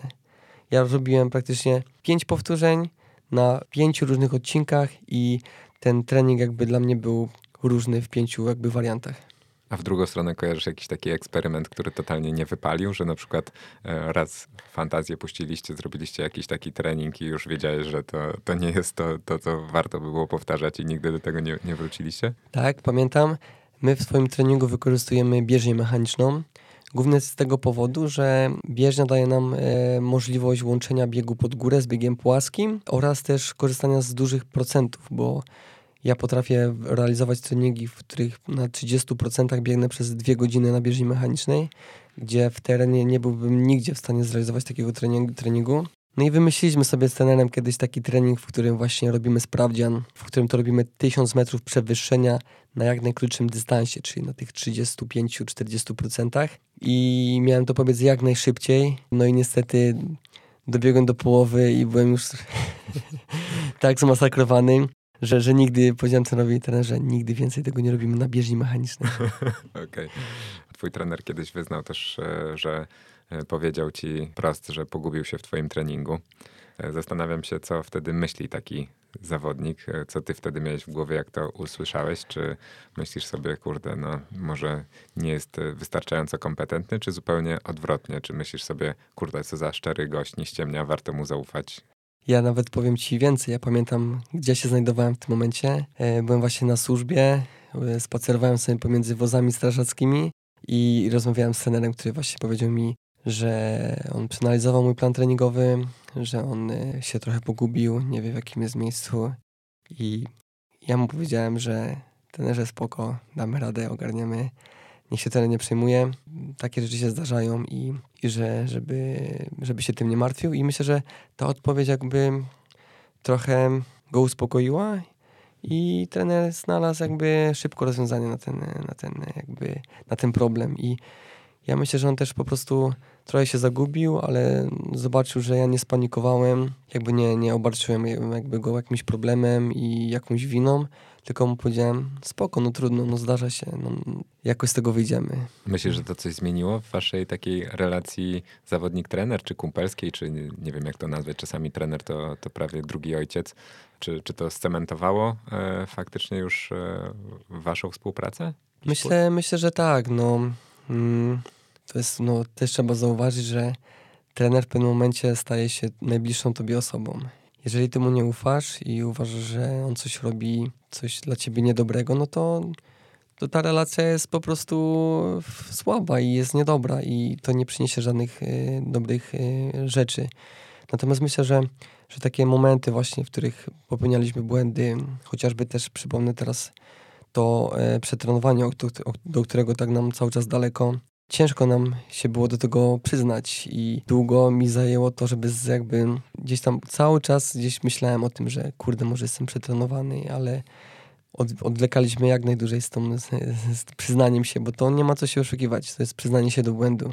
Takie rzeczy jak przetrenowanie nie powinno się zdarzać e, zawodnikowi, który zajmuje się sportem wyczynowo, ale no, przyznaliśmy się z trenerem do błędu. E, ja popełniłem błąd, trener popełnił błąd, nie obwiniamy się za to i myślę, że to jest bardzo cenne, bo ja po takich rzeczach właśnie jak e, to, że ten się zgubił w planie treningowym, tak jak to, że przetrenowaliśmy e, mnie treningowo, to, to są, nie obwiniamy siebie za to. Wiemy, że to są błędy, które popełniliśmy nawzajem, bo każdy z nas mógł w każdym momencie zareagować i ufamy sobie dalej i wiemy, że, że że możemy jeszcze dużo osiągnąć i to jest po prostu, to są momenty, w których się gubiliśmy, no a jesteśmy ludźmi. Każdy popełnia błędy, każdy się angażuje, chce jak najlepiej, chce osiągnąć ten sukces, no ale czasami się gubi i tutaj ważne jest to, żeby jednak powiedzieć sobie, daliśmy dupy i, i bierzemy się do roboty i naprawiamy błędy, które zrobiliśmy.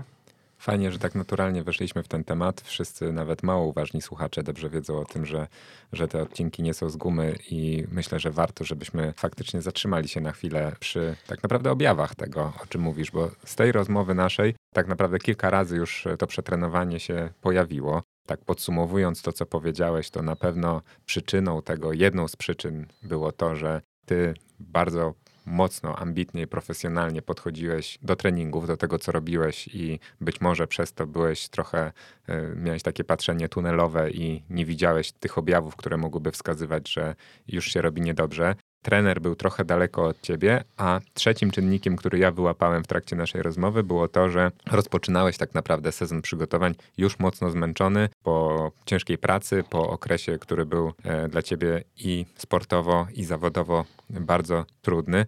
To powiedz może, jakie objawy e, w tamtym okresie towarzyszyły temu, które ty może na nie reagowałeś lub nie reagowałeś, a e, po czym można było poznać, że, że to faktycznie e, zmierza w złą stronę. No, bardzo dobrze wyłapałeś te, te trzy właśnie aspekty, gdzie, w których się pojawiły, pojawiło przetrenowanie.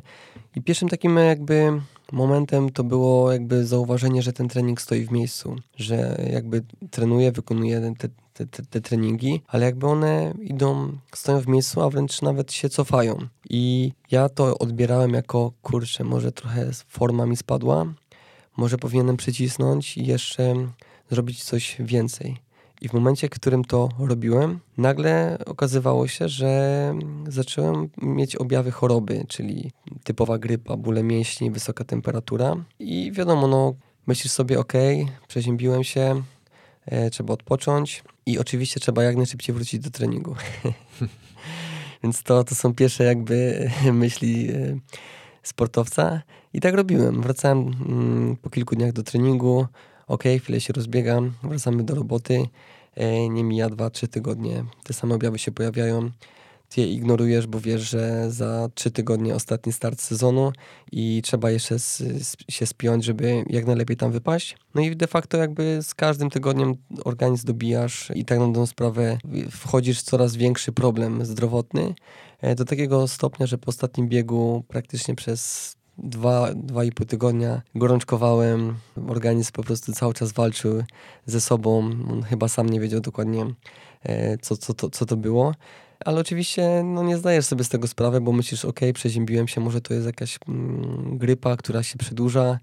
I w momencie, kiedy myślisz sobie, ok, już się po, polepszyło, no to wracasz do tego treningu. I ja tak na dobrą sprawę po, po tym sezonie, który się w zeszłym roku zakończył, nie odpocząłem w ogóle, nie zregenerowałem się, bo już myślałem o tym, żeby jak najlepiej wykorzystać ten urlop bezpłatny, który się kończył z każdym dniem. I przez to wszedłem szybciej w trening, zacząłem wykonywać cięższe jednostki treningowe, no i po którejś jednostce, w której organizm postanowił definitywnie powiedzieć mi stop, e, znowu byłem chory przez bardzo długi okres czasu i wtedy już sobie zdałem sprawę, że nie, to już za długo trwa i nie można tak długo tego e, kontynuować, więc postanowiłem zrobić wszystkie badania e, zdrowotne, jakie można było zrobić i żadne badanie nie, nie, jakby nie pokazywało, że coś jest nie tak z moim zdrowiem, oprócz badań krwi, które pokazywały, że mój organizm zmaga się z bardzo dużym stanem zapalnym. I to przez miesiąc szukania praktycznie przyczyny w ogóle nie zdawaliśmy sobie sprawy z tego, że to, to może być przetrenowanie. Oszukiwaliśmy się w ten sposób, że kurde, może coś mi jest, może coś złapałem. W ogóle nie, nie, jakby nie obdarzając refleksją tego, że przez ostatnie pół roku co chwilę chorowałem, bo, bo wiem, no, organizm dawał jakiś sygnał, my go ignorowaliśmy, widzieliśmy, że ten trening stoi w miejscu, to cisnęliśmy jeszcze bardziej, żeby to, to podbudować. I dopiero w momencie, kiedy już totalnie nie miałem pomysłu, co jest, e, co się dzieje. Pomógł, mu, pomógł mi mój, mój team, Salomon, e, który po prostu umówimy na wizytę z lekarzem e, z kadry Francji. I on mi powiedział, że wszystkie objawy, które mam, to są objawy przetrenowania i że powinienem po prostu odpocząć przez najbliższe 2-3 miesiące i, i zregenerować swój organizm. I wtedy, jak on mi to powiedział, to trochę mi ulżyło, bo pomyślałem sobie, kurde, no ma rację, no daliśmy po prostu ciała z trenerem, yy, przetrenowaliśmy się, cisnęliśmy, bo ambicje, bo wyniki, bo oczekiwania sponsora i jakby zapomnieliśmy o sobie, o, o, o zdrowiu, o swoich jakby rzeczach, które chcemy, chcemy realizować. I zapętliliśmy się po prostu w taki mm, moment, w którym mój organizm miał już totalnie dość i myślę też, że to wynikało z tego, że nie słuchałem swojego organizmu. E, niestety, jeżeli chodzi o przetrenowanie, no to nie ma takiego czynnika, który jasno określa to, czy jesteśmy przetrenowani, czy nie, czy się zbliżamy do tej granicy. Nie ma takich badań, które mogą to, to określić, więc jest to trudne do, do, do stwierdzenia. To też było trudne jakby w tej całej diagnostyce, że szukaliśmy jakby mm, przyczyn, które, która gdzieś tam nie istniała, zamiast jakby obdarzyć refleksją ostatnie pół roku, czy, czy dłuższy okres czasu i, i zastanowić się, może, może tam coś poszło, poszło nie tak. I to też wydaje mi się, że trochę unikaliśmy jakby tego tematu przetrenowania, bo myślę, że baliśmy się przyznać do tego, że popełniliśmy błąd trudny temat, bo trochę taki, tak jak mówisz, niewidzialny wróg i rzecz, która nie ma jednego parametru, która konkretnie by określiła i dała nam pewność, że to jest to. Ja oczywiście w tym momencie e, na wstępie do tego pytania zaapeluję, że nikogo nie zachęcam do samodzielnej interpretacji badań krwi, bo mhm, od tego dokładnie. są lekarze i nikt z nas na podstawie jednego, dwóch czy nawet trzech parametrów nie powinien wyciągać żadnych wniosków, bo nie mając kompetencji, bo e, przyczyny mogą być bardzo różne. Ale powiedz tak e, z ciekawości, Jakie u ciebie były te zaburzenia, jeżeli chodzi o krew? Co, co tam pamiętasz, co było nie tak? Tak, pamiętam i też zachęcam właśnie do Zachęcam przede wszystkim do robienia badań, w szczególności teraz w okresie takim przejściowym roztrenowania, bo no to warto skontrolować swoje, swoje zdrowie. Natomiast jeżeli chodzi o moje wyniki, to były bardzo wysoko, czy bardzo wysoko, nie wiem czy to było wysoko czy nie, ale był podwyższony stan e, CRP i leukocyty. Czyli to były takie, po informacji lekarza, to był taki jakby stan zapalny, bakteria, którą trzeba zwalczyć. I lekarze próbowali to zwalczyć jakby antybiotykiem, praktycznie pierwsza terapia antybiotykiem nie przyniosła żadnych jakby mm, efektów, więc kontynuowali to, więc praktycznie przez trzy tygodnie byłem faszerowany antybiotykiem. I najlepsze jest to, że po skończeniu trzytygodniowej terapii antybiotykiem, dwa dni później zachorowałem. I znowu miałem gorączkę, znowu miałem bóle mięśni. I to pokazywało też, jak bardzo wy wykończyłem i wycieńczyłem swój, swój organizm. No i to było trudne, no bo tak jak właśnie wspominam, no, nie da się tego określić. E, zawsze się wydaje, że sportowcy, amatorzy, którzy biegają, którzy mają jakby intensywny tryb życia, wydaje mi się, że to jest takie zmęczenie a dobra, zmęczony jestem, to docisnę dzisiaj, jutro będzie może lepiej. I tak dociskamy, dociskamy, dociskamy. I w pewnym momencie dochodzimy do takiego momentu, że nie jesteśmy w stanie zrobić treningu, nie, jesteśmy, nie mamy ochoty na nic, yy, jesteśmy obojętni.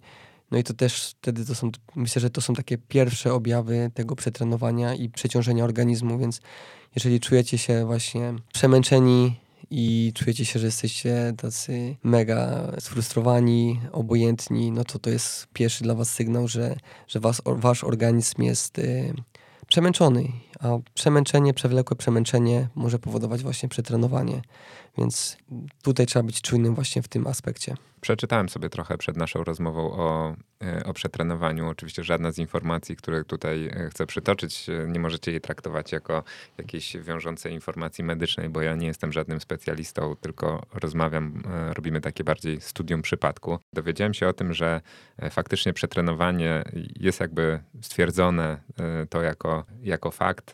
Nawet są takie dwa rodzaje przetrenowania wymieniane, jeżeli chodzi o medycynę sportową, o fizjologię bardziej chyba. Jest coś takiego takiego jak przetrenowanie współczulne, które dotyczy zazwyczaj sportów takich siłowych, y, polegających na, na refleksie, na takim zmęczeniu układu bardziej nerwowego, a przywspółczulne dotyczy sportowców wytrzymałościowych i ja wypisałem tutaj objawy, jakie mogą się przy tym y, pojawić. Ciekaw jestem, czy miałeś faktycznie któreś z nich tak przewlekle i czy po prostu no, również bagatelizowałeś, bo jest wśród nich na przykład odwodnienie, co mnie e, zaciekawiło, takie długofalowe. Jest brak snu, jest e, niskie libido, są bóle mięśniowe, jest e, brak siły ogólny, pogorszenie wydolności, nadmierne pocenie się, to jest e, dosyć ciekawe, osłabiona odporność, no to sam mówiłeś o tym, i problemy z koncentracją. Jak myślisz, większość tutaj Myślę, że nie zauważyłem tylko odwodnienia z tych wszystkich, które wymieniłeś. Naprawdę, no źle wspominam ten e, ostatni okres, znaczy może nie teraz ostatni okres, ale okres właśnie pół roku, w którym jakby doprowadzałem swój organizm do, do wyczerpania i, i te wszystkie rzeczy, które przeczytałeś właśnie, czyli ból mięśni, pocenie się głównie w nocy właśnie, praktycznie musiałem zmieniać e, pościel czy koszulkę, bo, bo byłem ca cały mokry, osłabienie, ta właśnie obojętność, ciągłe przemęczenie, no brak snu, no to to są takie właśnie Myślę, że ten brak snu, to przemęczenie, to, to, to są już pierwsze takie właśnie e, takie żółte lampki. Że jesteś zmęczony, a nie możesz mimo wszystko spać, tak? Tak, tak. No nie możesz spać, budzisz się. Nigdy, nigdy nie mam z tym problemu, a właśnie w tym okresie, gdzie byłem prze, przetrenowany, mało spałem, żad, męczyłem się właśnie, żeby zasnąć. E, nie mogłem też spać, no bo te no, dreszcze, te, te pocenie się i to tak po prostu nie, nie, nie, nie ułatwiało sprawy też e, ze hmm. spaniem. Hmm. A powiedz jeszcze pokrótce w takim razie, skoro chcemy y, to wszystko przeanalizować i staramy się tutaj jakoś szerzej spojrzeć na temat, żeby być może przestrzec was i, i zrobić z tego taki, taką mini rozmowę edukacyjną. Jak wygląda protokół w ogóle wychodzenia z takiego stanu? Jeżeli miałeś to już zdiagnozowane i ten specjalista z Francji klepnął ci, że wszystkie objawy się zgadzają, to co ci zaordynował na wyjście z tego problemu? Pierwsze, co mi polecił, to przez pierwszy miesiąc odpuszczenie jakichkolwiek aktywności fizycznych, po to, żeby organizm y, odpoczął, zregenerował się. W kolejnym miesiącu powiedział mi, że mogę już coś robić, ale ma być to naprawdę w formie spaceru, w formie jakiegoś joggingu, w formie takiego y, naprawdę spacerowej, spacerowej aktywności, ale tylko i wyłącznie pod warunkiem, że, że się czuję dobrze. I w tym trzecim miesiącu już mówił, że jeżeli się czuję lepiej, to mogę pójść potruktać, y, mogę zrobić jakieś ćwiczenia, ale wszystko bardzo spokojnie, bardzo lekko. I uwierzcie mi, ja byłem tak przestraszony i tak przerażony, że, że te przetrenowanie może mi wrócić, że stosowałem się naprawdę w 100% do tych zaleceń, do tych założeń, bo nie chciałem przeżywać jeszcze raz tego samego. Więc odpoczywałem, regenerowałem się, spacerowałem e, ze swoim pieskiem. I dopiero w tym trzecim miesiącu, pod koniec tego trzeciego miesiąca, zacząłem sobie truktać i to nie codziennie, tylko co drugi, trzeci dzień na e, samopoczucie. I to też, e, kurczę, szkoda, że mamy tak mało czasu, bo to jak e, się czułem po tym e, okresie, w którym odpocząłem, jak wyglądał mój trening i jak ten trening poszedł do przodu, w życiu bym o tym nie pomyślał. E, myślę, że też to w jakiś sposób może przekładać się na, na to, jak niektórzy myślą w ogóle o roztrenowaniu. Oczywiście ty podajesz skrajny przykład, e, przykład przetrenowania, natomiast też e, musimy pamiętać o tym, że każdy sezon, nawet biegowy, tak, gdzie przygotowujemy się do jakiegoś startu na miarę swoich możliwości i próbujemy przekroczyć swoje prywatne jakieś tam bariery, również jest dla nas tak mocno eksploatującym bodźcem i zobaczcie, że jeżeli w przypadku twoim trzy miesiące trwał powrót do jakiejś takiej homeostazy, jeżeli chodzi o organizm i, i w ogóle tego, kiedy mogłeś zacząć myśleć od nowa o, o mocnym treningu, to my też jako amatorzy nie powinniśmy się bać takich roztrenowań, które trwają dłużej, bo czasami e, jak słyszę, że ktoś się boi trzytygodniowej na przykład przerwy w treningu, e, to też tak e, trochę się zastanawiam nad tym, czy, czy to jest czy to nie jest przesadzone i to mocno, prawda? No wiadomo, no te obawy są słuszne, no bo po tych trzech, czterech tygodniach będziemy totalnie bez formy i no czasami mm, niektórzy nie są jakby gotowi na to, żeby zaczynać tej, tego okresu przygotowawczego od, od, y, od zera. No tak, ale tak jak ty powiedziałeś, ta forma przecież tak szybko wraca. W momencie, kiedy my dobrze wypoczniemy, to tak naprawdę... Tak, dlatego trzeba też pomyśleć o tych plusach, które niesie to roztrenowanie i też z drugiej strony sobie myślę, bo współpracuję już bardzo, no, współpracuję już długi okres z amatorami, których przygotowuję do biegów i zawsze kontroluję to, żeby oni jakby e, mieli dobrane od, odpowiednie e, obciążenie do treningu, do treningu, a gdzieś tam sam zapomniałem o tym, żeby się stosować tych, e, tych zaleceń, których im przekazuję. E, I też byłem właśnie zły na to, że, że innym mówię, słuchaj, jak jesteś, czujesz, że się ciężko biega, że jesteś przemęczony, odpuść, zróbmy dzień wolnego, nic się nie stanie, a ty odpoczniesz i kolejnego dnia zrobisz bardzo fajny, jakościowy trening. No niestety nie przełożyłem tego na, na, na swój jakby trening i też myślę, że tutaj też trener stracił jakby czujność i, i też może mu nie o tym, nie, o tym też nie mówiłem, dlatego do tego, do tego doszło, więc też tutaj apeluję do amatorów, którzy współpracują z trenerami, że, że jak e, czujecie się mm, przemęczeni, no wiadomo, no, większość z, z was ma dzieci, rodziny, mm, ta doba nie jest rozciągnięta i w momencie, kiedy się czujecie, że że jesteście bardzo zmęczeni, no to wtedy sobie przełóżcie ten trening na, na drugi dzień albo poinformujcie o tym trenera, żeby on o tym wiedział. Żeby też nie doszło do takiej sytuacji, że, że w waszej współpracy dojdzie do takiego przemęczenia, przetrenowania, bo czasami no, nie, warto, nie warto robić czegoś na siłę. Podobno w Twoim przypadku takim game changerem, jeżeli chodzi o, o pomoc, była współpraca z psychologiem. Ty współpracowałeś e, chyba z Justyną Mazur, tak? E, już, Justyna. Już wcześniej, czy, czy właśnie w tym okresie zaczęliście współpracę? W momencie, kiedy się dowiedziałem o tym, że, no, że jestem przetrenowany, nie mogłem sobie z tym poradzić. E, nie mogłem tego zaakceptować. E, wiedziałem, że kurde, no to już jest praktycznie moment, w kiedy powinienem robić ostatnie szlify formy i być przygotowany na zawody na początek roku, a ja jedyne co robię to, to po prostu y, siedzę przy komputerze i czytam książki i nie mogłem sobie z tym poradzić i wiedziałem, że sam sobie z tym nie poradzę i po prostu po, zasięgnąłem pomocy e, pani psycholog e, sportowej, pani Justyny Macur i ona zauważyła po prostu od razu, że, że że na początku ze mną nie, nie da się nic zrobić, nic innego oprócz od, odpoczynku i regeneracji, więc pierwszy miesiąc współpracy z nią to po prostu było ładowanie baterii i rozmowa, i jakby wyciąganie wniosków i analiza różnych, różnych rzeczy. I dopiero później jakby zaczęliśmy pracować nad jakby mentalem takim treningowym, zawodowym i też takim życiowym, bo pani Justyna pomogła mi gdzieś tam w różnych kwestiach e, życiowych, e, też pozwoliła mi popatrzeć na różne rzeczy pod innym kątem i nie tyle, że stałem się jakby lepszym sportowcem, to jakby też czuję się, że lepszym człowiekiem się stałem jakby po takiej współpracy z panią, z panią psycholog. I myślę, że będziemy właśnie no, kontynuować cały czas naszą, naszą współpracę. Podobno pani psycholog dała ci jakiś obowiązkowy zestaw lektur, to którą książkę byś polecił najbardziej do czytania takim ambitnym biegaczom jak nasi słuchacze? No, po, poleciła mi to prawda, takie mm, dwie książki, które na początku miałem po prostu przeczytać i to pierwsza z nich to, to były Potęga teraźniejszości. To była książka głównie po to, żeby zdać sobie sprawę z tego, że no, nie ma sensu żyć przeszłością.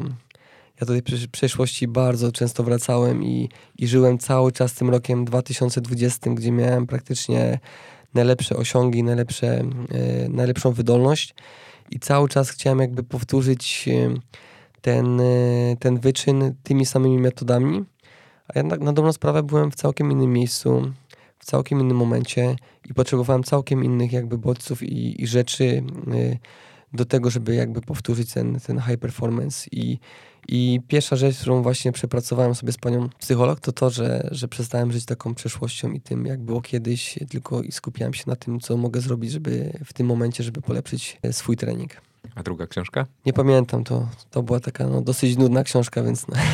Tamtej nie polecam. nie, nie polecam. E, bardziej taki punkt jakby medyczny, mm, jeżeli chodzi o funkcjonowanie mózgu i też pokazanie tego, że no, że czasami rzeczy, które gdzieś tam e, robimy, no mają niekoniecznie jakby skutek tego, jacy jesteśmy, ale po prostu mają też przyczynę gdzieś tam e, jakiejś choroby. Dzięki Bartek za, za te fajne słowa. Na, na sam koniec chciałem cię e, zapytać o twoje plany, bo domyślam się, że pewnie chodzi ci po głowie kolejna edycja Golden Trail World Series. Czy starty na polskim podwórku już cię w ogóle nie kręcą? Kręcą mnie i chciałbym startować e, częściej w Polsce. Niestety wcześniej nie było to za bardzo możliwe ze względu na napięty grafik e, cyklu Golden Trail. Myślę, że będę to starał się godzić. Głównie z tego względu, że w zeszłym roku wystartowałem w biegu w Karpaczu. Dość spontanicznie, żeby sprawdzić, jak wygląda ten trening. I naprawdę w tym momencie zdałem sobie sprawę z tego, że jak ważny jest kontakt z ludźmi, którzy mi kibicują, którzy mnie wspierają i nigdy w życiu nie dostałem tyle pozytywnej energii i tyle pozytywnych, emocji jak podczas tych zawodów w Karpaczu. I chciałbym też głównie ze względu na kibiców i ludzi, którzy mnie kibicują, którzy mnie wspierają, startować w Polsce częściej. A jak się to da fizycznie w ogóle zrobić? Czy to jest możliwe? No bo właśnie patrząc na ten wspomniany, tak jak mówisz, napięty grafik startów e, międzynarodowych, e, no to w ogóle mi jest ciężko sobie wyobrazić, jak ty jesteś w stanie przygotować tyle pików formy, tak zarządzać swoją dyspozycją startową, żeby, no wiem, że na każdy nie możesz być idealnie przygotowany, ale nawet, e, no żeby być tak bardzo dobrze, to już się wydaje jakiś rocket science. Jak ty sobie z tym radzisz? To nie jest łatwy element tych biegów seryjnych, czyli biegów mm, w cyklu, ale to przepracowujemy zawsze zimą. Przygotujemy, szykujemy tak formę, żeby organizm był w stanie przepracować cały sezon. Pomiędzy startami też stosujemy specjalne gdzieś tam okresy takich treningów, które powodują, że, że jestem w stanie być y, dłużej na takim wyższym, wyższym poziomie. Jeżeli chodzi o starty w Polsce, to myślę, że to będą starty takie, w których będę chciał się przetrzeć przed startem docelowym. Więc to będzie dla mnie takie dobre połączenie ponieważ będę mógł sobie jakby przepracować e, trening, przepracować sobie mental tego biegu i to będzie dla mnie taki bodziec, który będzie jakby ostatnim akcentem przed startem docelowym. Czy jednym z elementów e, tego planu jest odejście od dwóch jednostek treningowych dziennie? Czy nadal trenujesz raz? Bo jak zapytałem twojego trenera, czy to jest pójście w jakość versus wcześniej ilość, to on powiedział nie, to pójście w spokój. Jak to rozumiesz? Hmm. To jest kolejny temat na osobny podcast. Jak to odpowiedzieć w krótki, w krótki sposób? Myślę, że próbowaliśmy przez to, że ja czasami po, po porównuję biegi górskie do takiego triatlonu, gdzie musimy ruszać kilka akcentów, y, kilka jakby mm, stref treningowych i staraliśmy się za dużo w tygodniu poruszyć danych, y, danych stref w wysokiej intensywności, więc po prostu przebodźcowałem, czasami potrafiłem przebodźcować swój, swój organizm i doszliśmy do wniosku, że jednak spokojna praca w tlenie, podbijanie to mocnymi jednostkami treningowymi y, może być tutaj lepszym, lepszym sposobem. No ale zobaczymy. Mam nadzieję, że będziemy w stanie jak najdłużej zachować tutaj nasze podejście. Ale jeszcze czeka mnie rozmowa z trenerem. Myślę, że zaplanujemy sobie od A do Z cały sezon, jeżeli chodzi tutaj o wyjazdy obozowe, o starty i treningi i to będzie też e, moment, w którym sobie wszystko przedyskutujemy i ustalimy. Okej, okay, no to my będziemy y, trzymać kciuki za efekty tych ustaleń i oczywiście śledzić. Myślę, że dużo fajnych rzeczy tutaj wybrzmiało. Najważniejsze i co warto podsumować, to to, żebyście pamiętali zawsze o tym, że wasze zdrowie jest najważniejsze, dbali o siebie, bo wydaje mi się, że może nie było to powiedziane wprost, ale kilkukrotnie w trakcie tej rozmowy e, gdzieś tam wracało. Także dziękuję Ci Bartek za dzisiejszą rozmowę. Dzięki za te wszystkie porady. Ja również dziękuję. To się może wydawać, że to takie stwierdzenie, jak zawsze mama mówi, tylko tam uważaj na siebie, y, bądź, bądź zdrowy, ale no myślę, że to, to jest no, ważna kwestia. Jakby to banalnie nie zabrzmiało. Jakby prawda? to banalnie nie, nie zabrzmiało i, i faktycznie czasami lepiej odpocząć, zregenerować się i, i mieć energię na, na kolejny dzień, kolejny tydzień i kolejny, kolejny rok, niż e, borykać się z jakimiś po prostu problemami zdrowotnymi. Także dziękuję Wam bardzo, że zostaliście z nami. Mam nadzieję, że coś wartościowego wyciągniecie e, dla siebie z tej rozmowy. Jestem niemal przekonany, bo ja kończę ją właśnie z takim, e, z takim odczuciem względem swojej osoby. No i oczywiście na zakończenie kieruję do Was stałą prośbę, jeżeli uważacie, że, że coś fajnego tutaj zostało przekazane, że chcielibyście takich treści słuchać więcej i takich gości jak Bartek, chociaż Bartek jest oczywiście tylko jeden, to to ja Was bardzo serdecznie proszę i będę Wam wdzięczny za ocenę tego podcastu na platformie Spotify. Za dzisiaj dziękuję i do usłyszenia w kolejnych odcinkach 42 195 FM podcasty o bieganiu. Dziękuję. Też zachęcam do udostępniania. Sam będę udostępniać, bo słucham podcast, jestem fanem i chcę tego, tego więcej, bo jest to dla mnie idealny moment do treningu, do długich longów i do jazdy na rowerze. No lepiej się nie dało tego zakończyć. do usłyszenia.